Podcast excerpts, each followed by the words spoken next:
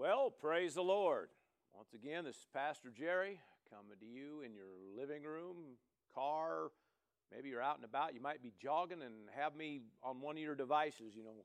So, uh, either way, uh, we're just always grateful and thankful that we have the privilege of speaking the Word of God to you and connecting with you. And so, our heart is just, uh, uh we get overwhelmed by just, uh, you know, you connecting with us and, and wanting to hear the Word, wanting to, uh, you know, receive uh, what God has given us to give. And, and uh, so we just count it a privilege. So, anyway, maybe enough said of that. But uh, again, we're, um, we're going to keep you posted on everything as, as things uh, open up. Um, little by little, we're able to open a few things. Uh, we've got, you know, the things that uh, meets all the requirements. We got all them things up and, and moving forward. And, um, and when they kind of ex- ex- expand the numbers a little bit, we'll be able to maybe open midweeks and then eventually get to our main Sunday services. And so up till then, we're still doing uh, drive up services. Praise God. We actually have a lot of fun with those. Uh, uh and so uh, uh, we'll do that as, as long as the weather permits. And so, anyway, we'll just kind of keep you posted. Now, today's really, you know, pre recorded message for the Sunday service. So, with that, of course, on Sundays, I usually do an offering time with that. So I'm going to go ahead and jump right into that, all right? So praise the Lord. So, what we're going to do today is we're going to come out of a common text out of Luke 6, please. Luke 6. Luke 6. And what's going on in context is he's talking about, uh, in a sense, sowing and reaping, okay, about everything. You know, if you're, if you're, uh, you know, you're merciful, you receive mercy. If you're, um, you know, if you're uh, judgmental, you're going to receive judgment. Condemn, you know, if you're condemning, uh, you know, condemnation is probably going to slap you upside the head like a big dog, you know. But uh, he goes into about giving, and really earlier in the chapter, he calls it, you know, generosity or dealing with generosity. So we're talking about being generous or a generous soul. So, verse 38, all right, said all that to get to this. Give, and it'll be given to you, good measure pressed down, shaken together, and running over. Now, all that sounds great, right? So, good measure, pressed down, amen, shaken together, running over. Sounds like an abundance, right? So, give and it'll be given to you. Good measure, pressed down, shaken together, running over. It will be put into your bosom. Or uh, Old King James says, Men will give unto you. All right? For with the same measure, okay, that you use, it'll be measured back to you. Now, the word measure, of course, is referring to like, um, you know, a gauge or a yardstick, something that, you know, a measuring device. In other words, you determine the measure, you determine the amount kind of thing here, all right? And it says the same measure that you use, okay? So uh, the word use here means value or appreciate or act on, okay? Um, there's uh, more definition that we'll probably uh, in our message today, I'm going to kind of hit a different text, but some of that's going to come up again. So it'll, we can kind of define that a little, in, a little more in depth. But in this text, it's referring to uh, you determine, uh, you know, uh, how much. In other words, if you're going to if you're going to give uh, with uh, a spoonful, then it, it, it comes back in spoonfuls. If you give, you know, with, with a shovel, amen, it comes back in shovel loads. If you're going to do it with a dump truck, praise God, it's going to come back to you in dump truck loads, amen. The idea is, uh, in this whole text, is dealing with the fact of just what you sow comes back, and to the degree that you, you do that. In this text, it says the measure that you use. In other words, amen, what you act on, or here we go, or value or appreciate, okay? Now that just, and really it just comes out to, uh, you know, what, what's, you know, you're doing this with a right heart. You're doing this, uh, you know, with some, uh, some power behind it, praise God. It's something that's meaningful to you. Amen. And that's, that's kind of what's happening here. Now, a generous soul. All right. That's kind of what, you know, kind of what came to me this morning as I was uh, meditating on these things. You know, what does it mean to be a generous soul? Well, uh, a generous soul, um, Proverbs 11 says that a generous soul be made rich. Uh, it talks about a generous soul in Proverbs 22. He says if they have a generous eye, they'll be blessed or empowered or successful. Isaiah 32 says, uh, talking about generosity, says, by one's generosity, uh, we shall stand, endure, accomplish, succeed also means. And of course, in the new covenant, 2 Corinthians 9, brings out, praise God, talking about being a bountiful or a generous sower or giver. And it says that when you're bountiful in your sowing, you're going to reap a bountiful harvest. Amen. Now, the generous soul is, is dependent on the individual, all right? A lot of people um, can be uh, very generous. You know, they just have a generous heart. You know, they always think about what they can do and how they can be a blessing to somebody. Some people, you know, maybe just don't think down that road. Well, uh, it's a key to success, to be honest. Amen. If if uh, you know you want to succeed in life, you know, you one of those things is to have a right heart in the area of generosity. Amen. You you look out for the needs of others. That's where everything like uh, you know compassion is all about sowing unto the lives of other people, taking of your time, your energies, your efforts. Amen. And sowing unto another. Praise God. And you have to understand that when you sow that, you reap that. Amen. You sow generosity, you're going to reap generosity. Praise God. That's why it becomes a key to success. Praise God. If you want to increase, don't just uh, go out and and you know expect everybody and everything to you know come your way. Understand that there is a principle tied to it. Amen. A generous soul first and foremost thinks about how can I be a blessing. Amen. I always think about what was said to, uh, to Abraham in Genesis and uh, Genesis 12, and, and we see that uh, the whole text there is uh, talks about you know that you're you're going to be blessed in order to be a blessing. Amen. And I'm just you know I get excited when I get the opportunity to give, when I get the opportunity to help somebody, sow toward their life. Amen. So you know it's just uh, there's just something about being generous. Praise God. So I'm encouraging you. Amen. Uh, you know, I think it was uh, probably the last couple months we've been talking about connecting to God's economic system. Well, this is kind of one of them same kind of principles. Amen. You want to stay connected? You know, maintain a generous, uh, generous uh, attitude, a generous soul. Praise God. Generosity. Praise God. It's a key. Praise God. So if you got your your offering with you today, praise God. Amen. I always like to uh, pray over our offerings. So if uh, you got your tithes, your offerings, you know, those locally, you know, you'll, you know, bring them in, mail it in, you know, given uh, online, however it is. Uh, but uh, those of you out and about, and you could be in a completely different country, you know, different state, whatever. Well, uh, you're pretty much going to probably do something online. But regardless, no matter how you're doing it, if you got a point of contact, something that we can just grab hold of there, Okay, I don't even care if you grab your wallet, praise God, whatever, amen. But just make a point of contact and we're going to agree with you on this, all right? All right. Father, we give praise and glory right now for the faithfulness of your people, their willingness to honor you with their increase, to give of their substance. We thank you, Lord God, for those that tithe, that the windows of heaven are open over them, unstopped pouring out such blessing, it overwhelms them, overtakes them. It literally means, praise God, more than enough, praise God, coming their way. I thank you, Lord God, for the fullness of the blessing in complete manifestation. Hallelujah. Blessed when they come in, blessed when they go out, blessed in the city, blessed in the country, blessed in their homes, blessed in their fields. Everything they touch is prospers and it succeeds. They're the head, not the tail, above only, not beneath. Praise God. You've commanded a blessing on their storehouses. Amen. They're the lenders and not the borrowers. Praise God. They owe no man nothing but to love them. Praise God. So we pray for debt cancellations and debt eliminations and early payoffs. Praise God. Supernatural increase so all that can be removed out of their life. Praise God. They can walk free from debt. Praise the Lord. And Father, we thank you. Those given offerings, that uh, as the scripture says here, that when we give, it comes back pressed down shaken together and running over shall men give unto them.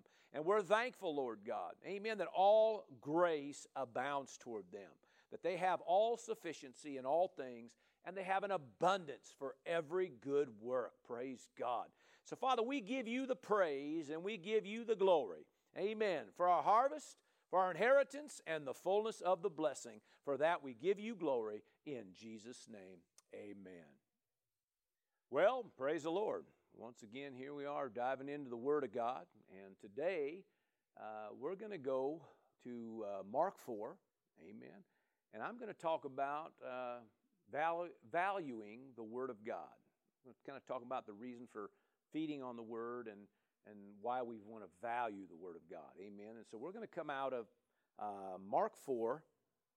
And I'm going to come up probably around verse 23.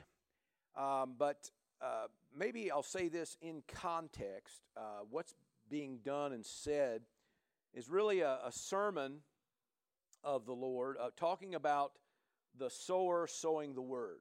Okay, and then he kind of does a whole parable about it, uh, you know, about the seed being sown and and how you know the the enemy comes to steal it or things that. Uh, you know, maybe if there's no root in it, it, it, it, it, it dies out or it's choked out, depending on, you know, which verse we're talking about. Uh, but that's kind of key. Uh, I didn't want to necessarily read through the whole thing uh, for sake of time, but I did want to uh, pick up kind of toward the end here. And really, what's happening is he does the parable, talks a lot about the word, and then he kind of does some summaries, really, is what it is, okay? And so I want to kind of read one of those and just hopefully get some, we'll get some insight out of this, all right? So praise the Lord.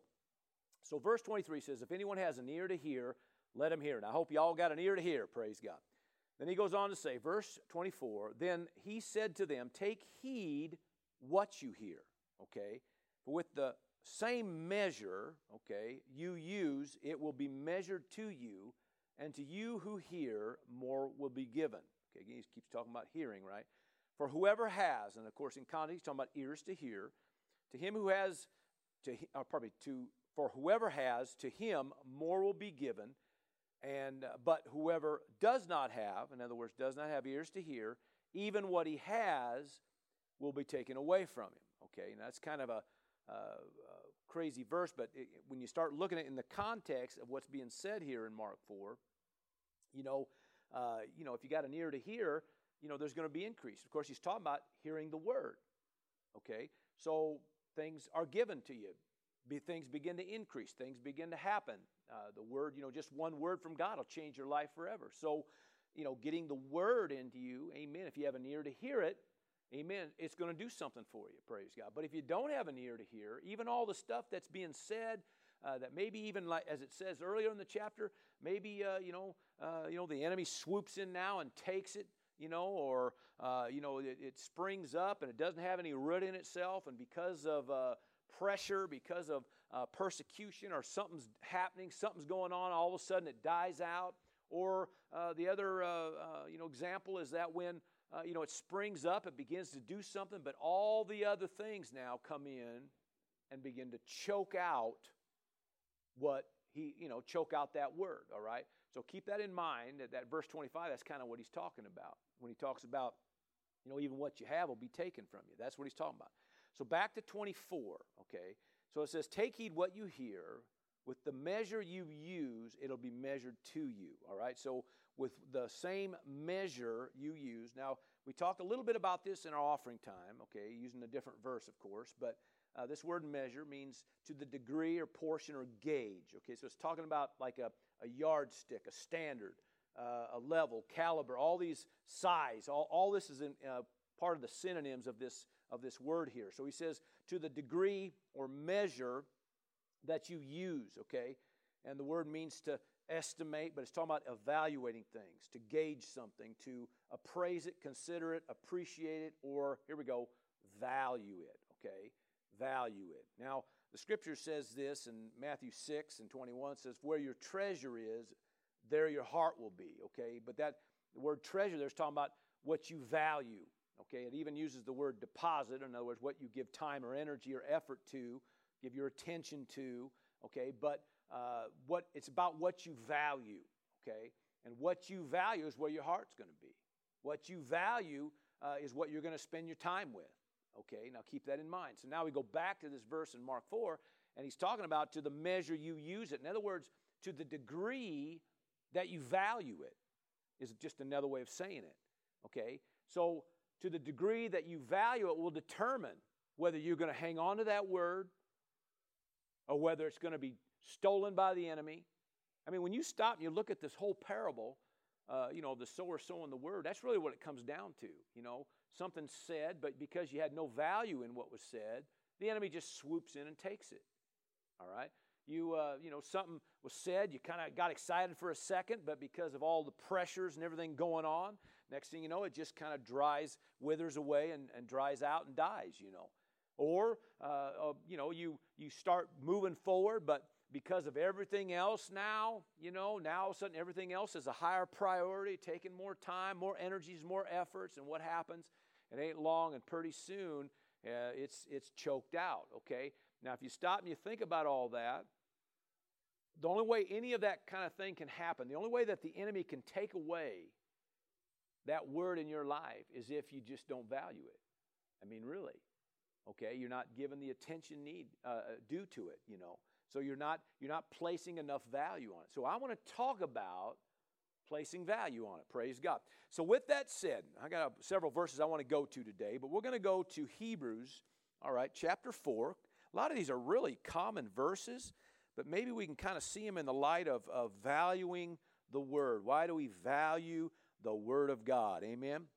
So we got Hebrews 4 and I'm going to go to verse 12, all right? For the Word of God, right, is living and powerful, right? It's alive, right? It's, it's uh, got energy, right? That's what it's referring to. It's alive, it's got energy, praise God, it's got power, amen. And then it says it's sharper than any two edged sword, okay? A two edged sword, all right?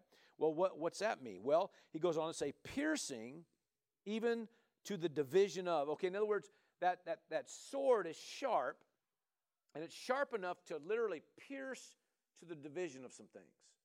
Okay? Well, what do I do about this? What about that? What about this? What about that? Well, that word is there to help, amen, to pierce through, amen, to, to determine, right, or discern right from wrong. To not only discern, but to make right judgment calls concerning things. So then it talks about some things, all right? So it says, piercing even to the division of soul and spirit. Now, if you've been in this house very long, I guarantee you somewhere along the line you've heard me minister on this verse and talk about some of these things. But for those that haven't, praise God, maybe this will speak to you here a little bit. Well, I hope it speaks to all of you, but but uh, I know some of you have heard this before. But but soul and spirit, all that's talking about is what's of you and what's of God. You know, you're made up of uh, spirit, soul, and body. Okay, the soul being your your mind, your will, your emotions. Okay, and a lot of times, you know, we go along in life and we're saying, well, was that me or was that God? You know, well, the Word is there to help discern that, is help to, to make a right judgment call concerning was that something about you or was that just you or was that really something of the Spirit? Was that something of God? Amen. And so, one of the reasons for the Word, it's there to, to make a discernment between what's of you and what's of God. And sometimes that's necessary, right? Sometimes, you know, we're, we're moving along and we think, well, you know, I'd like to do this, but is that me? Is that not? Well, if you got a, you know, if you got some uh, word in you, there's probably a good chance, praise God, you can discern, hey, that's just me, uh, you know, whatever, okay? Then it goes on, it says through uh, soul and spirit, and then it says, and joints and marrow, okay? Now, joints referring to like a, a wrist, an elbow, a knee, uh, you know, even a, uh, uh, you know, it, pretty much any joint in your body. That's what's talking about, fingers, all kinds of, okay? Now, a joint is, is, a, is an important thing, okay? Having that, uh, you know, having your wrist work. You know, if you, if you boogered up your, your wrist and now it won't, it doesn't work right or it hurts every time you use it, you know, you, you find out how important that really is, right? I mean, that's an important thing, all right? Or an elbow or a knee, you know, you've, uh, you know, I've boogered up a knee before and it, whew, I mean, man, it's like you really realize, you know, how much you need that knee, you know. I've, I've done a shoulder before where, uh, you know, it, it, it kind of put me out of commission a little bit. And boy, I tell you what, you realize how much you really need a shoulder. So that becomes a very important thing. But the word is there to help, uh, like a sword, bring uh, to the division of soul and spirit and joint, and then it says marrow, okay, talking about bone, bone marrow, okay? So a joint in a physical body is pretty important, but bone marrow is critical. Okay, that's the difference. That's what he's talking about. That which is that word's there to help discern or to make a right judgment call between that which is important from that which is maybe critical. I mean, I've seen a lot of people a lot of times they they just overlook the critical thing that's going on and because they're more concerned about this thing that's important to them, all right? Not that it isn't important. I mean, depending on what we're talking about, of course. But, you know, that may be a very important thing, but this thing over here that's going on is critical. Okay, so you can't, you know, that word's there to help you determine the difference because sometimes you need to be given attention to what's critical here, to not, not just what's important. All right, and that's one of the reasons that the word's there. The other thing that says is thoughts and intents of the heart. Okay, talking about uh, you know the um, you know the intents the motives that we might have you know so you know is that a god thought is that a god motive you know uh, you know is it is it something that i need to really give attention to or not? Is it just is it just me uh, you know wanting something bad enough to that i'm willing to overlook everything else? And all of a sudden you know that that word comes in there to help determine okay what is of you what is of God, amen, what's important, what's critical, amen, what's, uh, you know, the, a good intention, what isn't, amen, a good thought, what isn't. See what I'm saying? That word's there to help with all that. So, why is the word valuable? Okay, well, the word is valuable because it helps keep, uh, helps keep us in a place of discernment and good judgment. All right, that's part of it. Okay, that's one good reason. All right. A lot more being said in here, but I, I want to move along with this. All right, so let's go now to Romans 12. Romans 12. All right, Romans 12. Another common text. Let's look at it. All right. wrong book. There we go. Romans 12. I'm going to go to verse 2 just for sake of time. And it just says this Do not be conformed to this world, but be transformed by the renewing of your mind that you may prove what is that good and acceptable and perfect will of God. And of course, the word prove, again, is referring to, to discernment, okay? So you can discern the right things. But it says here, uh, do not be conformed to the world, okay? Again, it is in context talking about the Word of God, renewing our mind to the Word of God, amen. But it says here, do not be conformed to this world. Now, you know, you don't want to be adapted or conformed to the world. The world's pretty crazy out there. And it seems like as the days go on, it gets a little crazier, you know. Uh, you know, so, uh, you know, the last thing you want to do is be adapting to it. Instead, you want to be what? Transforming or be changing. Amen. That's what that word, it also, word transform there means uh, to be metamorphosized. It actually is where you get your word metamorphosis. I think it's metamorphio, okay? So it's a, it's a, a Greek word that means to be changed entirely from one thing to another, all right? And it says that the way that happens is through a renewing of the mind. And of course, with the Word of God is what it's talking about. So, renewing the mind. Well, what does that mean? Well, to renew the mind means to renovate or reconstruct. Uh, you know, when you think about renovation, you know, over the years I've had different homes, and, and just about every home that I've lived in, we've done some kind of renovation in it, you know. And so, you know, you renovate a, a kitchen or you renovate a bathroom or something. And, uh, you know, and what you do to renovate is you remove uh, the old and you begin to put in the new, you know. And so renovation isn't always fun, but in the end, it's a glorious thing. Well, that's what he's kind of bringing out.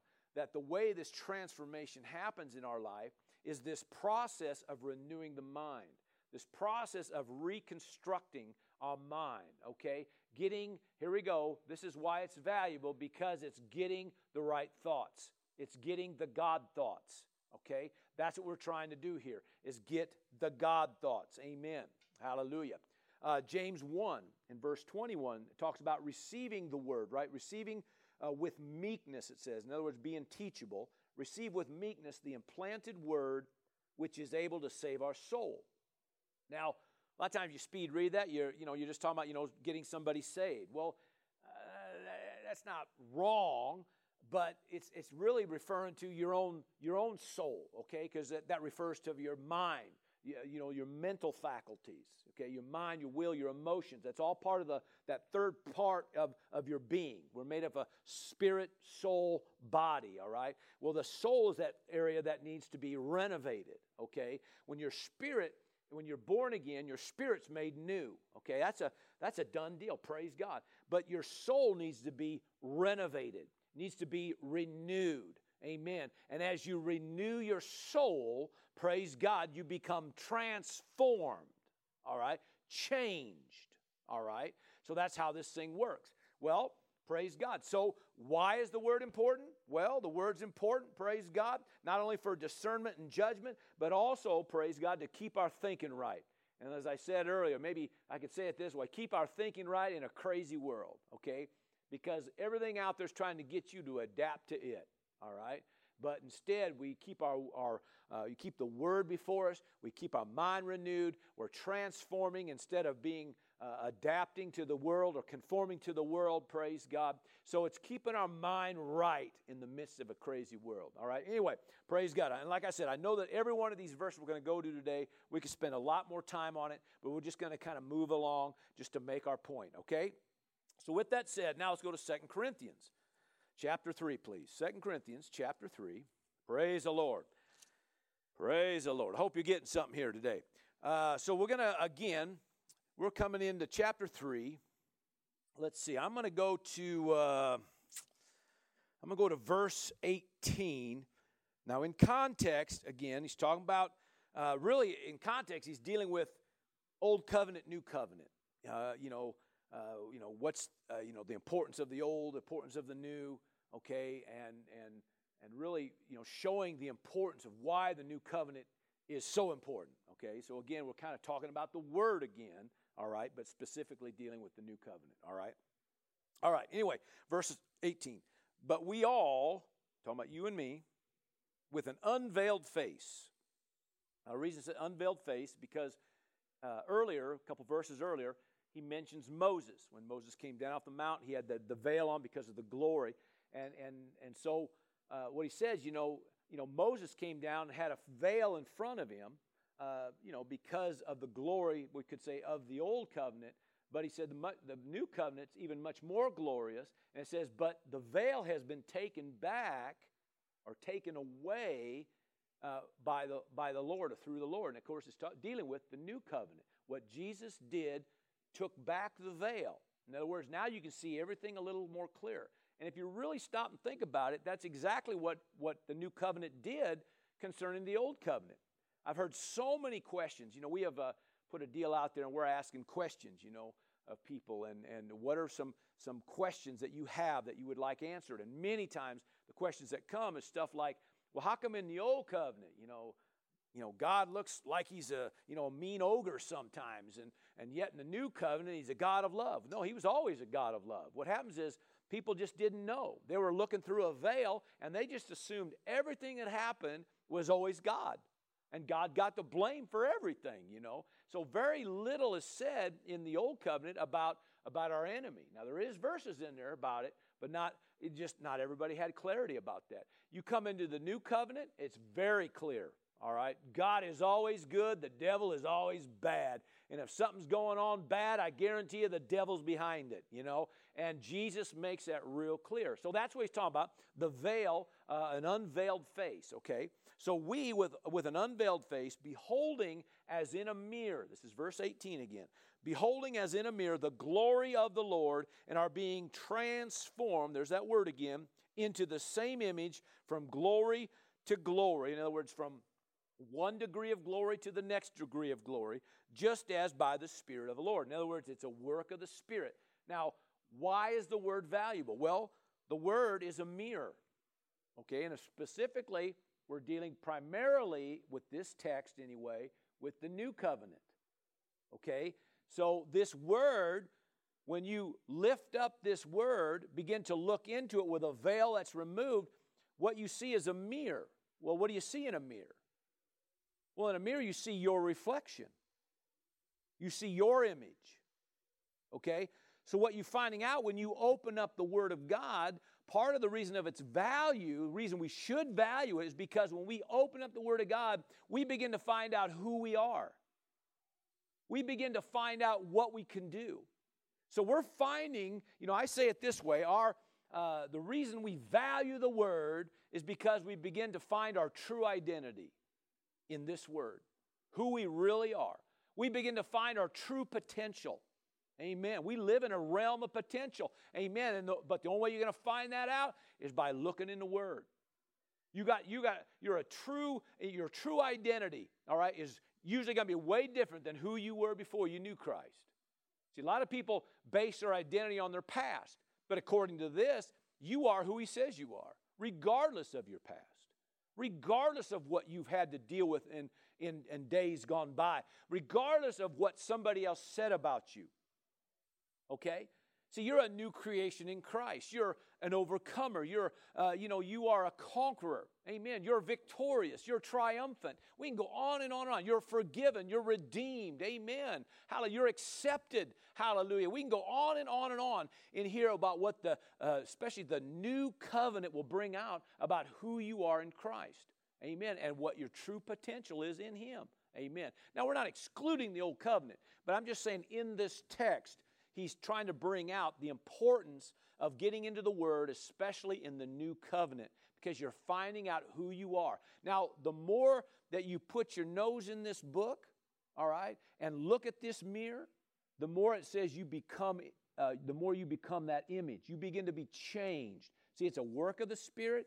It's obviously a process from glory to glory, but how does it work? It works by you spending time in it. So you got to value the word. Now, if you if we're not valuing the word, we're not going to do that. We just kind of move on with life, and and we might you know hear a, uh, a few verses here and there when we come to church or something like that. Amen. But the, we got to understand that the more you value this word, the more uh, what it's called to do, the more it will do. Amen. If you stick with it and stay with it. Amen. So we, we find out that it's, uh, it helps you discern and judge right. We find out, praise God, uh, that it allows you to start thinking right because your mind's being renewed to it. And we see here, praise God, that literally you begin to find your true identity and your true potential. Praise God. That's why we value the word. All right, amen. Hallelujah. I put down in my notes a, a, key verse, you know, Jeremiah 29. Of course, that's one of them fun verses, right? You know, it says that, For I know the thoughts that I think towards you, says the Lord, thoughts of peace and not of evil, to give you a future and a hope. Now, see, the reason I mention that is because that's his thoughts. Well, how do you, how do you find his thoughts? You got you got to find it in the Word, right? So you find His thoughts. If you find His thoughts, amen, then what happens is you start moving towards your future. You start moving uh, toward who you are, becoming who you really are in Him. You start, amen, fulfilling your true potential, praise God. Amen. Hallelujah. Uh, years ago, a little kind of a little ditty uh, that I don't know, maybe I don't know if I call it a ditty, but just some kind of a thing that kind of come to me. If we will purpose to meditate on what he says to meditate on, then we will think on what uh, we will think on what the average man will never think on. Think about that, okay? So we'll begin to think on what the average man will never think on. And then we'll begin to see what the average man will never see. We will receive what the average man will never receive. We will do what the average man will never do. We will uh, be what the average man will never be. And we will go beyond the limits the average man has ever experienced. All right? Now, how does all this happen? By grabbing his thoughts, his word. Praise God. You should begin to come into who you are and you begin to move toward your destiny, your future, and fulfill your potential. Praise God. So, another reason why we value the word. Praise God. All right, now I'll go to Romans 10 again. We'll go, or Romans again, to Romans 10 this time. Hallelujah. Hope you're getting something. Praise the Lord. Let's see, Romans 10, another key verse, but again, remember, we're just talking about why we value the word. All right. Verse 17 says, So then faith comes by hearing, and hearing by the word of God. So faith comes by hearing, in other words, by giving attention or audience to it. Faith comes. What's faith? Uh, the word faith, pistis, okay, which means um, assurance, confidence, reliance, conviction, okay, um, you know, uh, you know, trust. All of this is kind of fixed, um, or fed into that. All right, so then faith comes by hearing, in other words, by taking it in, all right, and hearing, it repeats himself, or repeats himself, hearing by what? The Word of God. So, what does the Word do? Well, the Word will produce faith in the hearer. All right, so what comes out of that then? Well, confidence. So, if faith comes, what do you got? Well, I'm going to have more confidence. Okay, I'm going to have more maybe conviction or be more, here we go, convinced. You know, uh, uh, the uh, Romans 4, I think, talking about Abraham, said he was fully persuaded or fully convinced that what God had promised, he was also able to do. I think it's in uh, Romans 4 and like around uh, 21 or 20, something like that. Uh, but anyway, uh, so fully convinced. Paul talked about being fully persuaded or fully convinced. Well, how do you get fully convinced? I mean, I think about even Abraham's life. I mean, in the beginning, Abraham wasn't fully convinced. I mean, he struggled with a few things, but as he kept hearing things, as God kept talking to him about things, amen. And so when we start hearing that, what he come to a place then of being fully convinced, All right? Well, how do you become that? Well, right here. Put your face in the Word of God. Amen. This is God, amen, in a sense, talking to you. You know, earlier in the week, I did a service talking about, you know, hearing the voice of God, letting God breathe into you. Amen. Uh, this really, the Word is, is, you know, God's, you know, breathed word that's been recorded for you and me. This is already something He said and then got recorded for you and me. Praise God. Well, the more you meditate on it, the more you take that in, hallelujah, the more you keep hearing that, what happens? Faith comes. Well, faith for what? Well, the things he said, for one, the promises. You know, the thing, the word says all the promises of God in him are yes and amen, praise God. Hallelujah. So all the promises are there for you. But if you don't read, if you don't, if you don't meditate on this, if you don't take this in, well, you're first off not even going to know what kind of promises are yours. Secondly, if you don't spend time constantly renewing your mind to it, uh, you know, you may never have the faith to receive that promise. So the idea is that the more you hear it and hear it, and the implication is, and hear it and hear it and hear it, amen, faith comes, confidence comes, conviction comes. You become fully convinced, fully persuaded, praise God, that what God has promised, He will also do. Amen. So, why is the word valuable? Why do we value the word? Praise God. So we can be convinced, amen, of what God has said. We can be convinced, amen, that those promises are ours. We can be convinced, amen, that when we're dealing with, with infirmity, that well, the promise of healing and wholeness is available, praise God. When you're, when you're dealing with lack and poverty, then you can be convinced, praise God, that God will meet all your needs according to his riches in glory. But if you don't meditate, if you don't take that word in, praise God, if you don't value it enough to keep bringing it in and hearing it and hearing it and taking it in and taking it in, it's going to be hard for you to have the confidence amen. The conviction the uh, you know the to be convinced that what he said he's also able to do. So you'll go on the, all your days and miss out on things that are completely yours to have. All right? So there you go. Another reason why the word is valuable. Let's go to the gospel of john now. Gospel of john. Yeah, I'm trying to just keep moving forward here because I, I know that, like I said, I could probably spend a lot of time with each one of these verses. John 8, please. Hallelujah.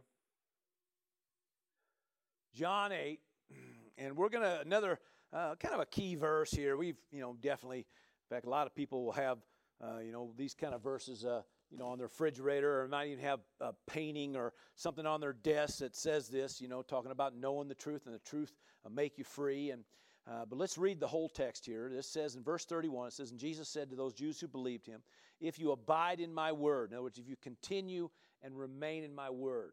Okay? Amen. So you got to stick with it. He says, if you do that, then are you my disciples indeed, or disciplined ones. So in other words, he's talking about somebody that stays with it, sticks with it, because that's what we're talking about here today, is sticking with it. See, if you value it, you'll stick with it.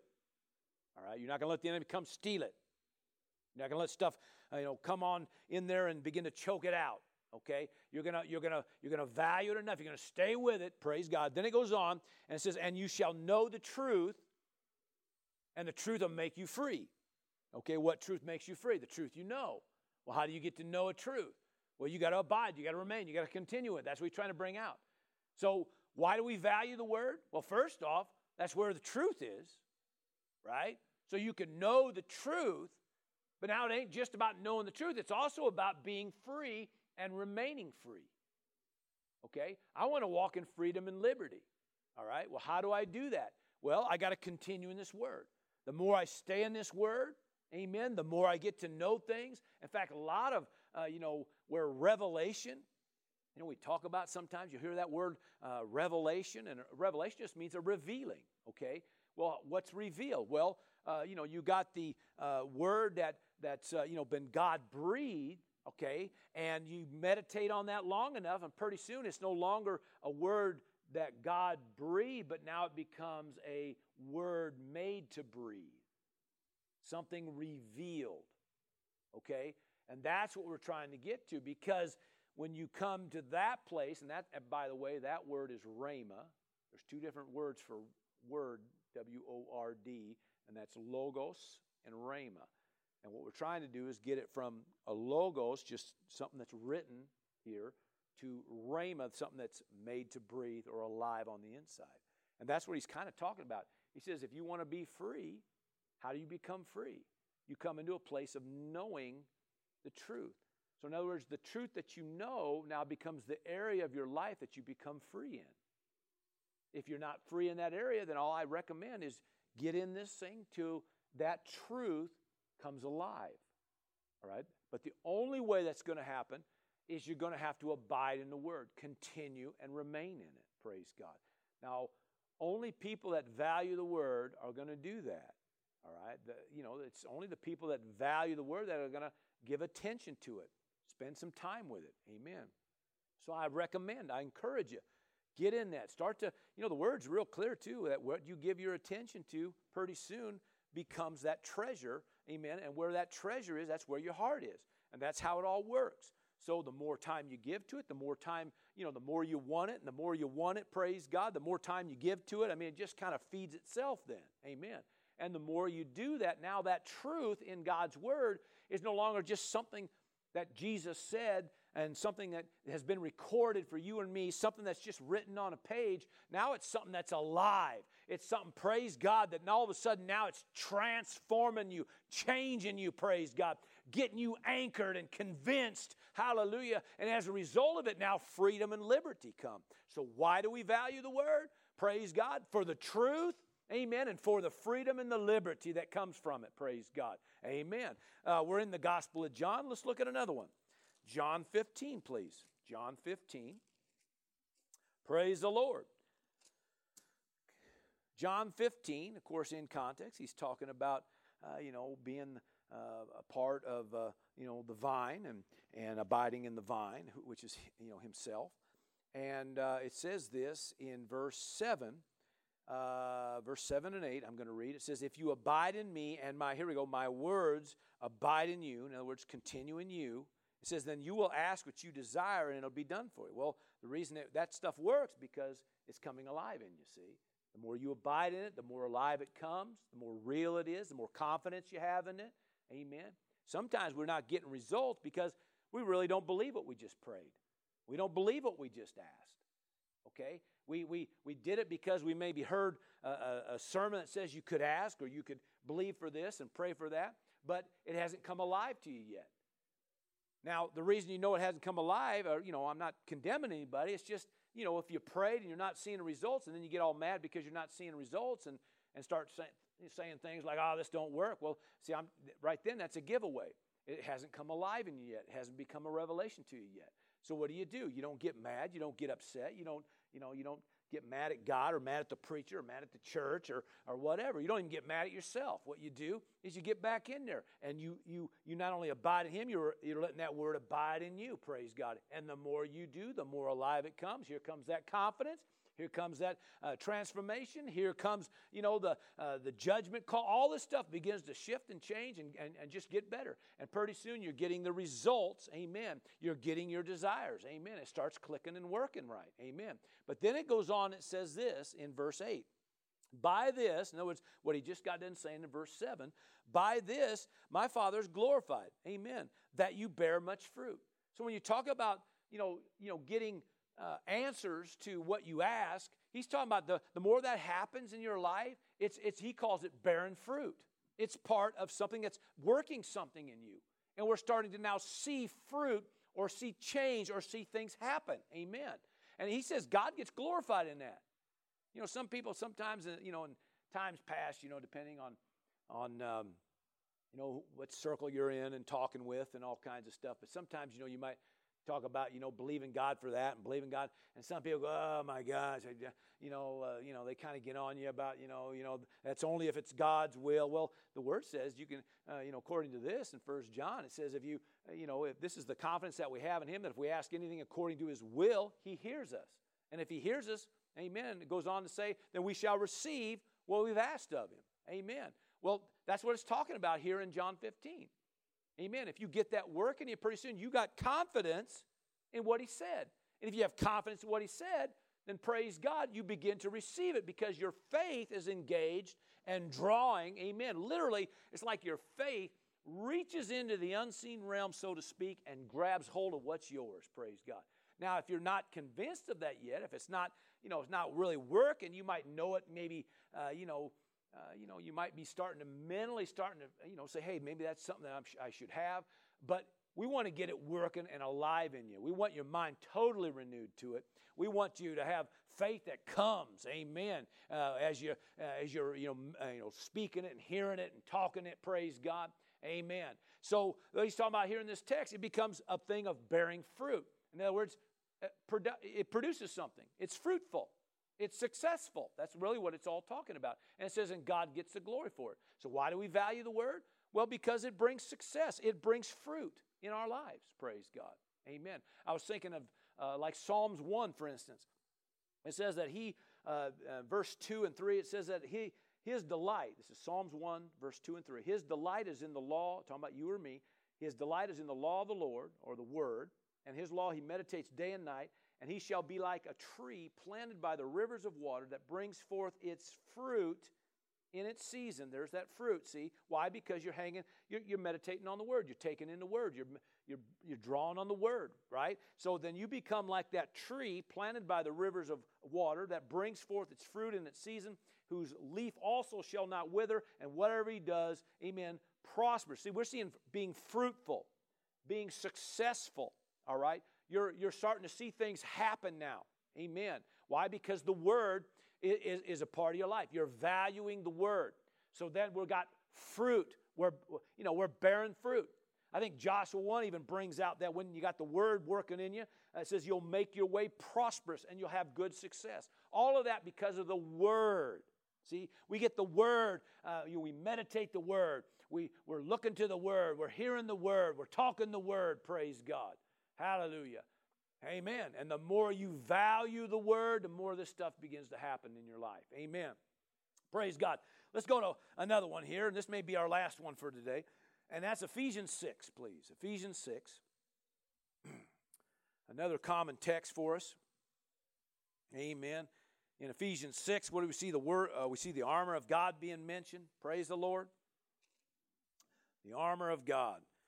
And we're going to go down to verse um, Let's see here, verse 17. And again, like I said, we're not we're not going to read all the way through all this. Um, but you take the time and do that. Praise God. So he's talking about all the armor, but he goes on in verse 17 and take the helmet of salvation, which is the, the last piece of armament that he mentions. But then he says this, and what else you take? Well, the sword of the Spirit. Okay? And he explains it, which is the Word of God. So, why do we value the Word? Well, the Word is the weapon of choice for a believer. Okay?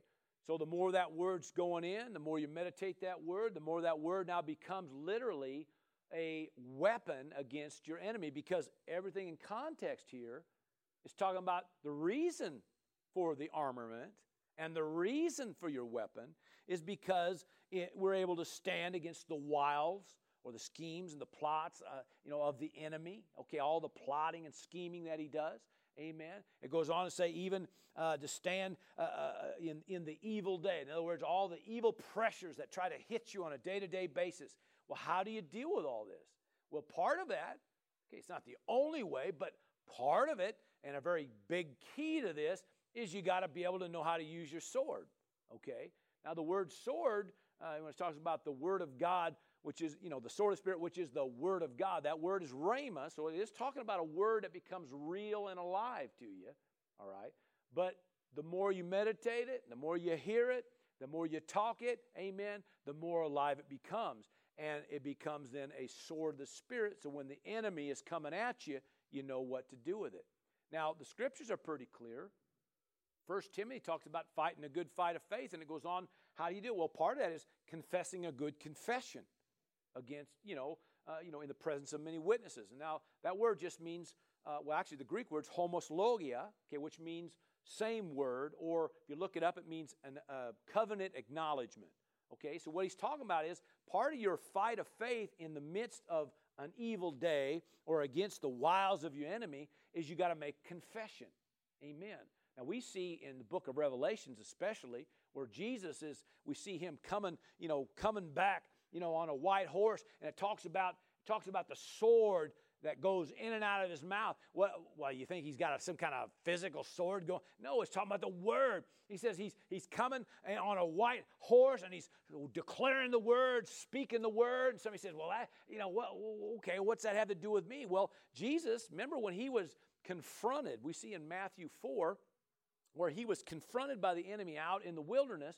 And every time the enemy come to tempt him with something, what did Jesus do with it? Well, he used his sword. What did he do? It is written. And then he'd quote the word of God. Amen. The enemy come at him again, you know, and uh, uh, hit him with another temptation. And the word said Jesus would look at him and go, "It is written." So what we're seeing is he, he's using his sword. Well, you know, after a, a few times of that happened, the enemy just the word says the enemy just kind of picked up and left. Why? Because you know he thought I can't get him here. All right. Well, you think about how it worked for Jesus and how, what Paul had to say about the same thing. And you know what you have to understand is that that's one of the reasons we value the word is that word becomes the weapon of choice to deal with our enemy praise god i was thinking about some things as i and i kind of wrote some of these things down but matthew 8 talks about you know with a word he healed all who are sick uh, we we see uh, in uh, uh matthew 8 again earlier in the chapter it talks about with a word uh, you know, it talks about a servant being healed, okay, with a word, right? Uh, Luke 4 talks about, with, uh, about what a word this is. With authority and power, he commands unclean spirits, and they all come out. See, with, with a word. See, he's speaking the word. All right? Amen. Now, if you got the right word, it works best. Okay, I'm just telling you. But the point is this, okay? Where does it come from? It comes from the word, the scriptures. All right? That's how we deal with this stuff, okay? Speaking that same word. So, why do we value the word? Amen. Because it's the weapon of choice. Because if you know what's in the book and what's yours, and that's what's coming out your mouth, you begin to make your way prosperous, have good success, you're bearing fruit, praise God, being successful on all fronts, praise God. The enemy's backing up, praise the Lord. I was just, you know, some of this uh, some more of this. It talks about with a, he cast out spirits with a word. People were made free with a word. There was great deliverance that would manifest with a word, a withered hand even restored with a word, right? Come on. Uh, a man walking on water. In this, in this text, I'm talking, about, I'm talking about Peter. Peter walked on the water because Jesus spoke a word. See, one word from God can change your life forever. All Jesus said to him was, Come. And that boy walk, gets out of the boat and walks on the water. Well, praise the Lord. With a word, praise God, financial pressures can be removed. With a word, a great storm can be made calm. And all he said was, Peace, be still. All right? Well, that same word works for you and me. Praise God, no matter what storm we're dealing with. A dead man can be raised back to life with a word. All he said was, Arise. And they're, they're up. Now all of a sudden they're breathing once again, okay, with a word. Somebody said, well, that was Jesus. Well, of course it was Jesus but He's your example. He's your elder brother. Amen. He's your Lord and Savior, showing you how to do it, praise God. He said, The same works that I do shall you do. Well, how do you get that to work? You got to do it the same way He did it. How you do it? You got to get the word in you. You get the word in you, and when the enemy comes against you, you got something to say, praise God. Instead of playing patty cake with him and letting him have a heyday with your life and keep running you over with the bus, amen. You learn how to take the sword of the Spirit and use it against him, praise God. And I'm talking about your enemy now, amen. To take take that word and speak it. So, why do we value the word? Because it's the weapon of choice, praise God, for a believer. Amen. Praise God. Hallelujah. A lot of, a lot of things in here said, and granted, I guarantee I've, I've sped through a lot of it, but I'm just trying to bring today the importance of why we value the word. Now, back to the very beginning, you know, when, when I brought that out there in Mark 4, all right, remember, you know, if you if you don't value it, see the enemy swoops in and takes it. If you don't value it, all right, then somehow or another you know, the, just through the pressures that happen, it, it has no root in itself. So what happens? It just scorches and dies and goes away. Again, the enemy's taken it. All right? If you don't value it, even what you got working in you, if you don't put enough value in it, then here comes all these other things and it just begins to choke it out. So you got to value the Word of God. Amen. To maintain the Word of God and to increase. And all the benefits we talked about today are yours to have. Praise God. All right, let's pray. Father, I give you praise and glory once again. We give you thanks and honor for the Word of God. Hallelujah. And I'm thankful, Lord, today to be able to talk about the Word of God. So I'm thankful for a people that had an ear to hear it, heart to receive it. Praise God. Open the eyes of their understanding that, Lord, that they, they begin to understand the value of the Word of God. And Father, forgive us for the times that maybe we didn't put much value on it. For the time we just, it was just some you know, thing, you know, some mundane thing that, you know, we were always told we should do, but we just didn't put enough weight on it. But Lord, I believe with all my heart you're working that, changing that, adjusting that, so that we begin to value the Word of God. And Father, we give you the praise, we give you the glory for the importance of this word. We give you the praise and the glory for being able to have the Word of God.